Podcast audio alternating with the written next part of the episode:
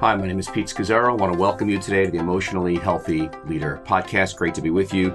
Our topic today is generational racism using the genogram to see and slay it. Generational racism using the genogram to see and slay it. And so I want to take a pause on uh, the part two on why a quiet time is not enough, uh, simply because of the unique moment we're living in. Uh, and I want to speak clear as possible directly to the issues uh, around race, justice, and how EH discipleship intersects with that. I actually put out a statement that's on our website. You can go to emotionallyhealthy.org slash justice and uh, read it. It's a short two-page document. But I want to talk about in this podcast and at least two more following this about where and how I believe that emotionally healthy discipleship specifically connects and relates and speaks uh, to the day in which we're living, not just here in the United States, but around the world, around issues of racism and injustice in particular. But uh, before I begin, let me just give it a little my history and a couple provisos uh, before I launch into such a, such a vast topic. You know, my time alone with Jesus this morning, God just led me to Psalm 131, where uh, David writes, My heart is not proud my eyes are not haughty. I do not concern myself with great matters or things too wonderful for me, but I stilled and quieted my soul like a weaned child with its mother. Like a weaned child is my soul within me. And talking about an issue so massive like racism and injustice uh, is a great matter and really too wonderful for me. And uh, so I, I want to say that going into this, that I come to this recognizing uh, my limits uh, and the partiality at which I, I speak. I mean, I've been in this issue really since I came to Christ 44 years ago. Uh, pastored a church, a multiracial church that we uh, really sought to express the gospel through the church, uh, and uh, you know, working out what it, how do you bridge racial barriers uh, and cultural and gender and class as well. And I've been in the church since then as well. So it's been a long journey. And we raised our four daughters uh, in you know, multiracial context their whole lives. And so they were minorities in school and church and neighborhood. Uh, in fact, I remember sending my first daughter out to, to college and saying, you've got to go and uh, into a white environment uh, and experience that. You are white. And um, get a grip on you know who you are a bit and um, and so I speak to you as a white person not an African American nor a person of color. And so there's a certain limit in that. I could never fully enter in uh, to the issue uh, because that's not my skin. And uh, and as a person with power and privilege I can always walk away from it. Uh, but I do believe however that the gospel uh, and of course emotional health and racial reconciliation are, are inseparable and we see this in Jesus and scripture. And but how it works out is going to be different for each of us depending on our context. And so mine was specifically within a, a um, local church context. But let me begin with two comments that were made this past week that were significant for me as we begin to frame the discussion. Um, and the first was you know comes out of you know Condoleezza Rice who was a former uh, security advisor uh, for one of our presidents. And and she talks about she's she's African American as well, and and how this is this is different. You know, this in, in, the wake of Floyd's death, she writes that there's a shock, a grief, and outrage, uh, and it, and typically we'd say, oh well, these feelings will fade away and we'll return to our lives, but she writes this time it looks different. Uh, it looks like it's actually going to move us to some positive action. And uh, I, I, think she's right on that. Um, the, the, the, level of protest, at least happening right now, uh, is really unprecedented.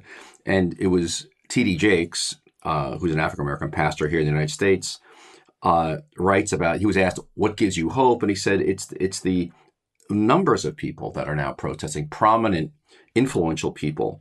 Uh, it's kind of like the cream has risen to the top, and, and white people are having an awakening.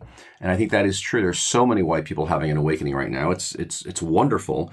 Uh, but he said for black people, it's really a justification. And he compared it, he compared uh, the situation to like a molested child. Part of the damage is uh, you're, of being molested is you're not believed when you tell people. And he said, for now, it's reached a tipping point where what we have said for years is now being believed. And so for us, it's deeply emotional.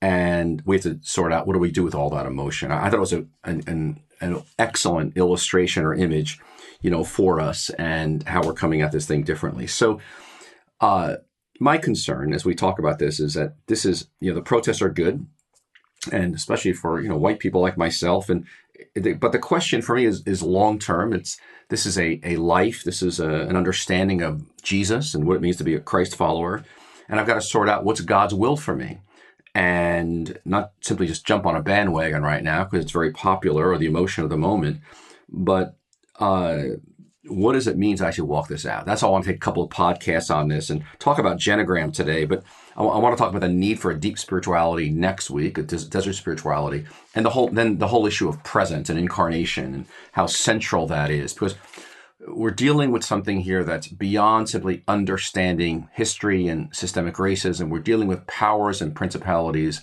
something that is deeply demonic and powerful.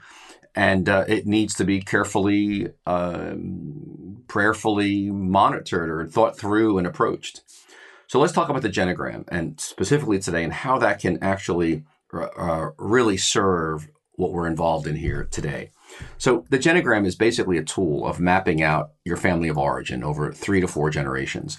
That, that that's its on a personal level application. So here's the biblical principle, uh, and then we'll make some applications too. And the principle is this: uh, the blessings and sins of our families have impact lasting for at least three to four generations. And so we see in Scripture this idea of what happens in one generation often repeats itself in the next. It's built into God's very nature. And so we see scriptures like you know, after Moses says, Show me your glory, and the Lord passes in front of Moses, and the Lord says, The Lord, the Lord, the compassionate and gracious God, slow to anger and abounding in love and faithfulness, maintaining love to thousands, forgiving wickedness, rebellion, and sin. Yet he does not leave the guilty unpunished. He punishes the children for the sins of the fathers to the third and fourth generation. And as this great New Old Testament scholar shared with me, that the word punish uh, means tends to be repeated that what happens in one generation, sin wise, tends to get repeated in the next. We see that same that same word. He punishes the sins of the fathers, to the third and fourth generation. You see that repeated throughout, uh, you know, Scripture, and so that's why we see in families, for example, things like divorce and abuse and addictions being passed on generation to generation, or uh, underachievers, inability to have stable relationships, etc. And so that that's the basic principle, and we'll apply it not just individually in a few minutes, but as well uh, you know, gen- to generations and history and churches.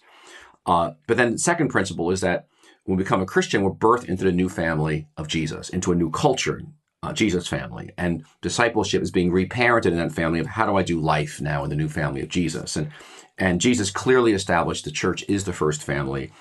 He said things like, Those who love father, mother more than me are not worthy of me. And he's very blunt about it.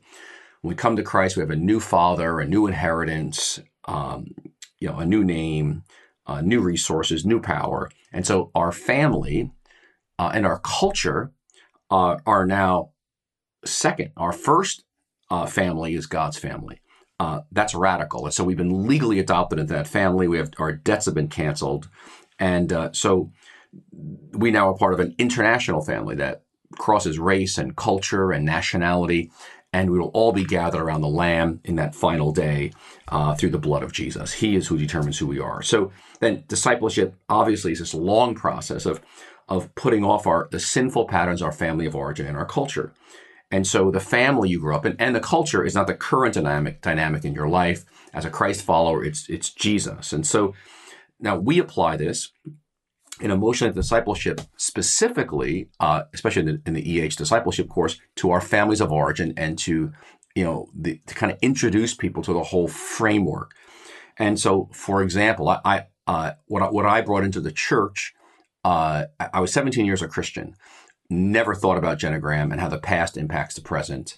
Uh, and, but once I got into this, and I was at that point pastoring a church, uh, it was revolutionary because I had I, I saw and became aware of how much my family of origin had impacted who I am. So it was things as simple as, you know, I was I was over responsible as a pastor and leader because I was doing for others what they could and should do for themselves. But it came out of my family of origin where my mother had mental illness and I as a, as a fourth child in the family, my responsibility was to take care of her.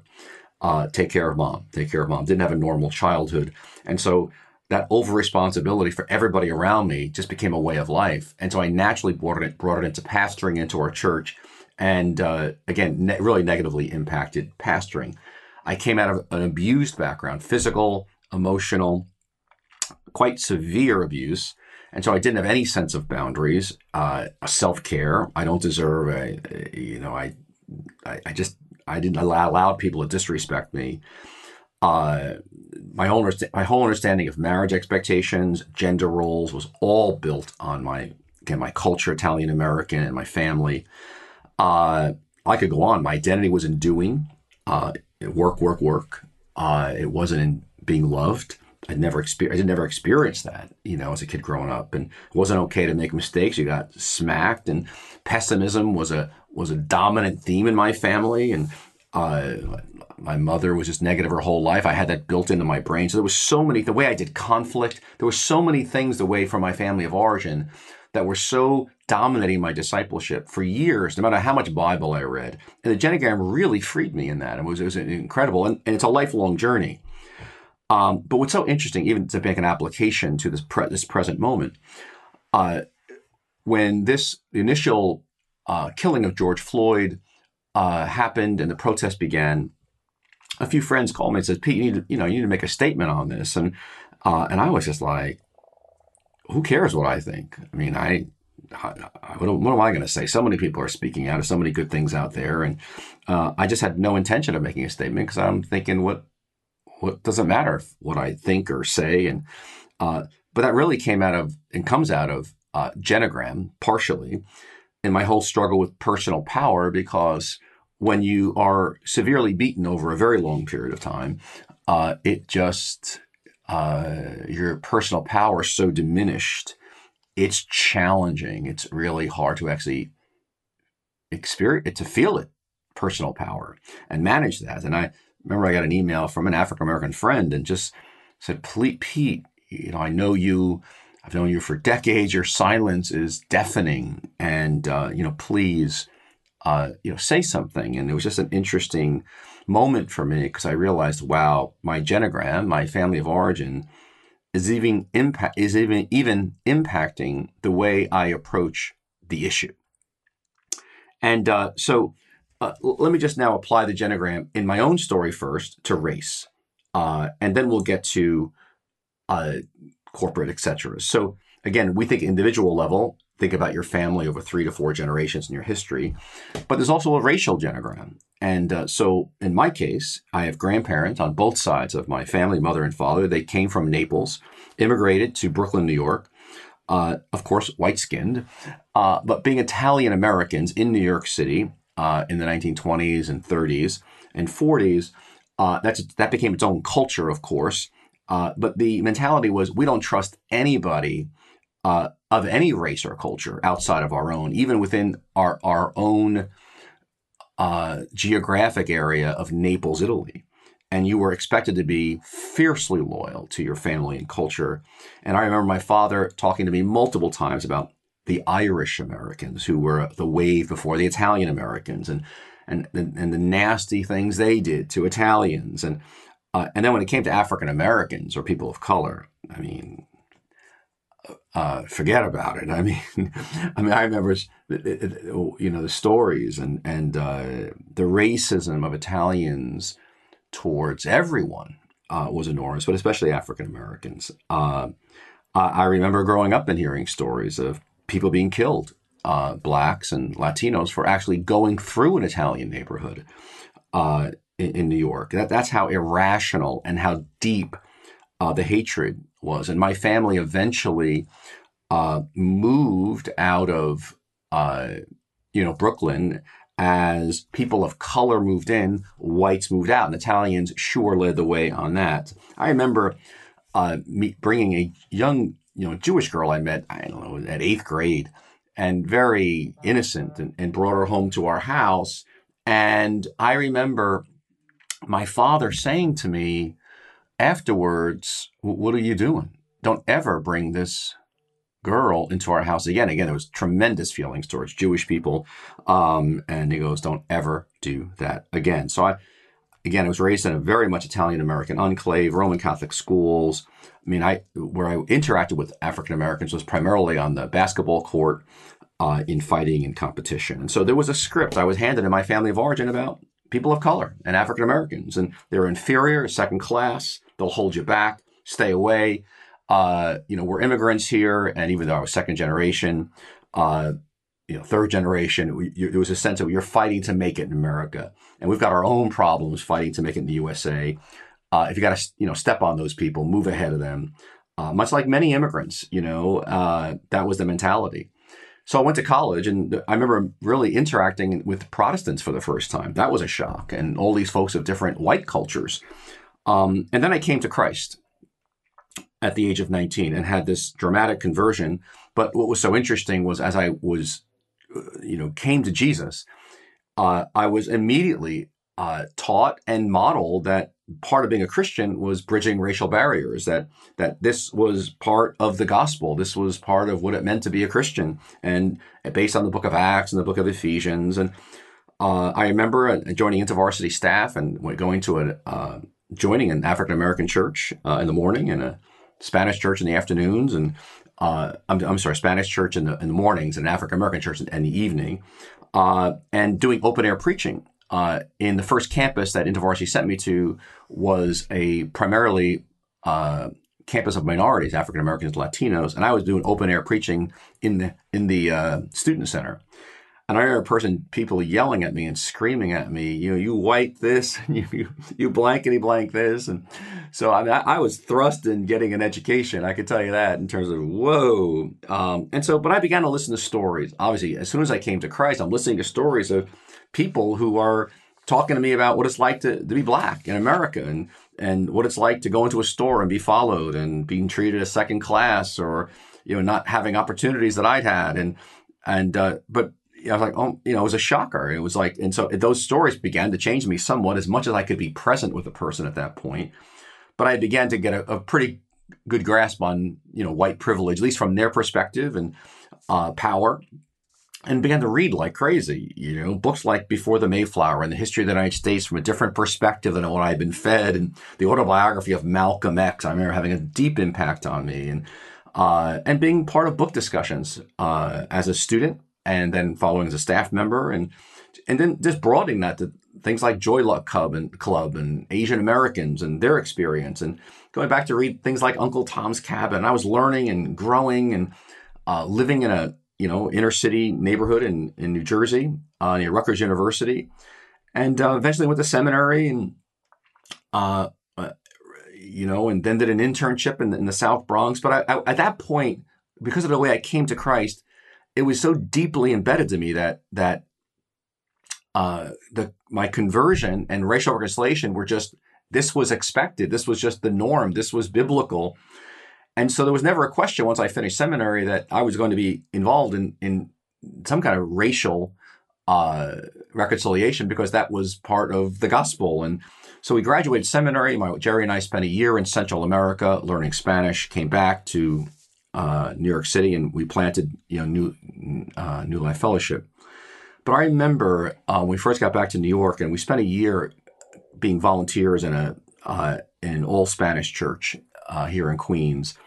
And I remember for the first time being deeply, we spoke Spanish now, being deeply immersed in with refugees, folks who had fled violence in El Salvador, in particular in Guatemala, and they you know stuck across the border and talking to me about you know horrific stories. Uh, I mean, horrific story of at 16 years old of seeing friends you know decapitated or you know hanging from a tree and them having to flee in the middle of the night at 16 young girls, um, and caught in this crossfire with death squads and uh, and here they were now in Queens and in a church, etc. And uh, and then at, even at that time, so you're aware, there, there was from the time he came to Christ, there was you know, tremendous tension and battles and right wing and left wing around all these issues.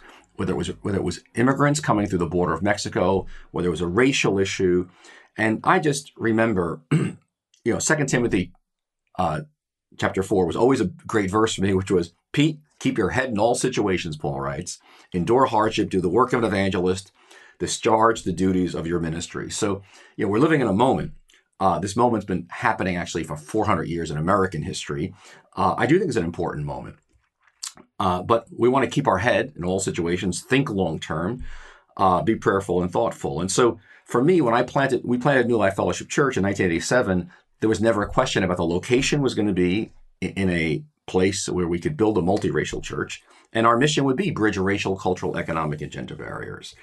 Uh, and that was going to be my contribution. My my mix was going to be actually uh, to see that come to pl- come to fruition. Uh, we were going to reach the lost, etc. But we were going to live it out, and um, it was an incredibly rich experience. Uh, I learned an enormous amount. Now, New Life has 75 plus nations in it, so we were dealing with Asians, Korean, Chinese, Filipinos, Indonesians, etc., Latinos from every country in Latin America, you know, African Americans, uh, West Indians, uh, Eastern Europeans, uh, all kinds of Anglo's.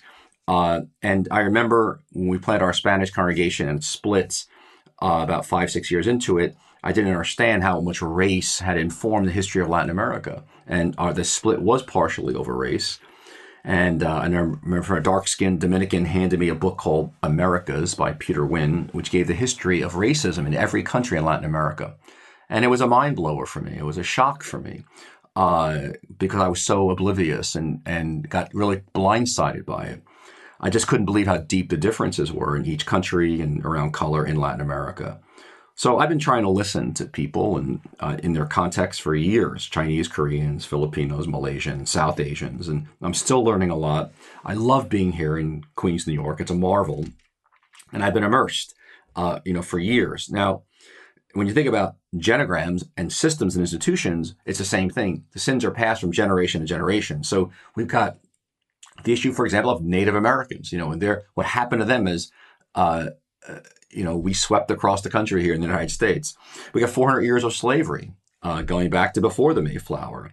Uh, we're dealing with deep generational dynamics, um, and then it's in our institutions. And so we're not dealing with human sin, which is clearly, you know, central to all this, but we're dealing with something very large and demonic. And it's not just here in the United States, it's really in, it's a global issue. Um, color is a really significant issue um, globally. Uh, and so when you think about the birth of a country, uh, how a country's birth is significant, how a church's birth is, is significant. And I, you know, our country, you know, Africans and Europeans came together, but one group was in chains. Uh, and the very Constitution, the way it was built of our founding fathers, uh, you know, three fifths of a man was a slave was three fifths of a person. And so you've got from George Washington, Thomas Jefferson, you've got from the founding fathers, and I love my country, you've got this shadow.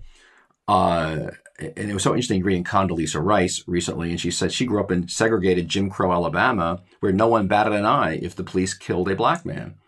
And it would it wouldn't even have made a footnote in the local press. And I thought, my goodness, you know, she's my age. Um, and so the American, the American, our country has a genogram. And so for those of you living in places like, you know, Europe or the UK uh, or Australia, you've got, you know, your own genogram. But then, then our American church has a genogram. And I, I, think of, you know, the history of the church in the United States. And then I think of the history of places like Azusa Street and the great revival that broke out there in 1906. Uh, then I think of genograms having, I mean, denominations having a genogram. And I was talking to a friend from Africa uh, last week, and he was talking about the colonization in Africa, and, and uh, he was lamenting what's happening here in the United States. But then he was talking about colonization and the and the and the, the vestiges that's left in, in Africa and the damage that's left, and, and, the whole way we treat the African church today. The rest of the world looks at the African church, and it's a, it's a, globally. And uh, so I've tried to you know read broadly over the years because there's so much to learn historically from other countries as it bears weight and gives a kind of a unique lens to look at our own country in a fresh way. So I think of, again, I think of colonization in Africa, and I remember reading Leopold's Ghost, uh, and when Belgium, you know, colonized the area that we consider the Congo today, and how they pillaged and and and sucked the riches out of that area, and uh, and the impact of what happened, you know, of the Belgian colonization of that part of Africa, uh, its impact that we still see today. I think of India. We have many, you know, South Asians from India, many Indians here in, in New York City, and and I've been involved in just that whole caste system and Dalits and and and the, and the deep racism of India. And then you got you know Koreans having suffered under, under the boot of Japanese over you know centuries of of and you get into that history, and like, oh my goodness. And then you look at China and their 5,000 years of history and how they view African Americans in particular, or Africans, and that's a whole other story. And our church, having drawn so many Asians from Latin America, from Asia, uh, and all the messages coming there, and their contribution, their involvement in our church, for example, in trying to bridge racial, cultural, economic, gender barriers, again, took us to a whole new level. And just even yesterday, I was reading a, again about Russia, the former Soviet Union, and how Russia there was formed in the fires of earthly hell was the point of this Russian author. Millions being killed in the gulag. And if you can't understand Russia unless you understand its history, uh, and again, their genogram of living under Stalin and, and Lenin. But so again, I, and so I always say to immigrants who come to the United States, our wounds and sins are now yours. It's part of your discipleship. Um, you may have come here for the American dream, but you're now part of the Church of, of the United States, and we have our wounds uh, that must be healed. And so you too must be involved in this racial um, reconciliation efforts with us because you're part of it. And it's very nuanced and, and complex. So there's a multi generational transmission of trauma that goes on. And, and we're living that today. We're in it.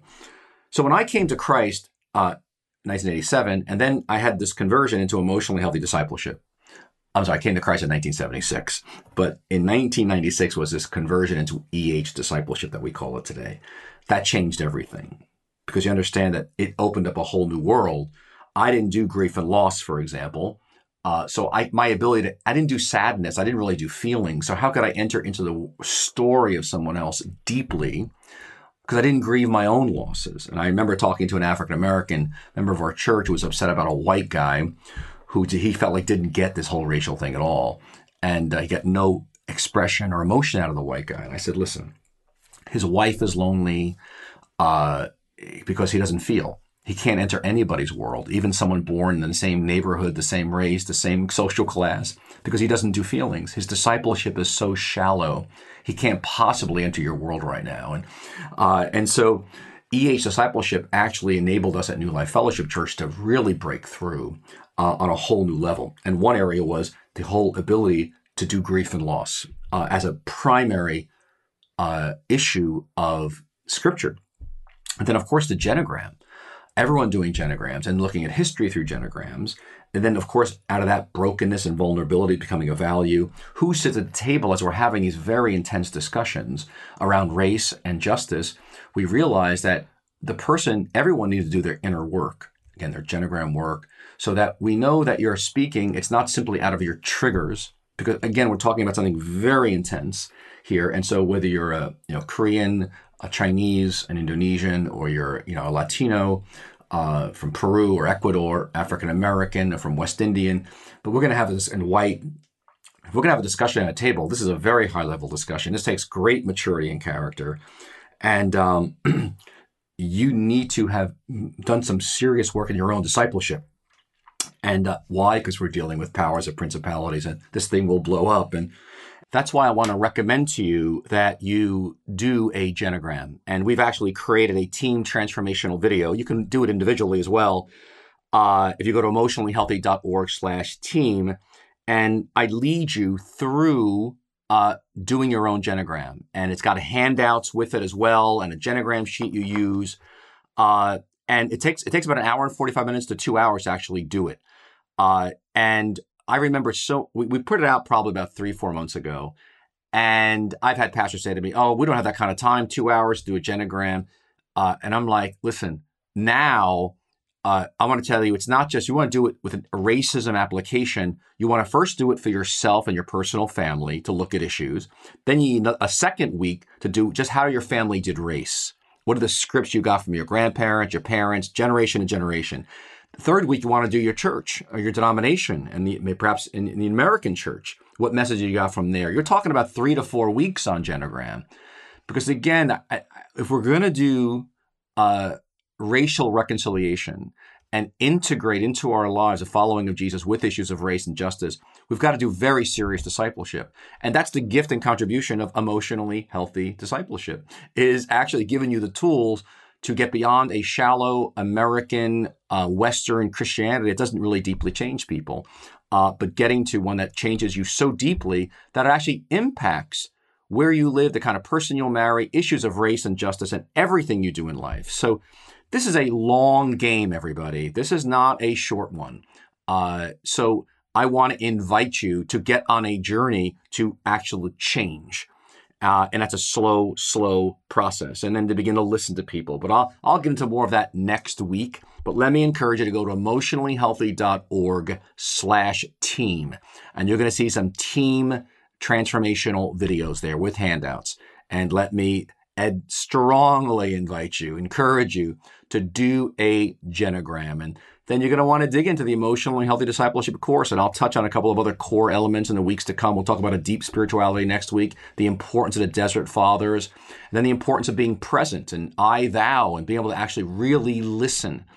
Uh, we would never, as a church, have gotten to where we did over these decades without a discipleship that was powerfully transformative. So, look forward to being with you next week. I feel like I just dropped a couple of, you know, drops into a massive topic, but I look forward to picking it up next week. God bless you, everybody. You have a wonderful day.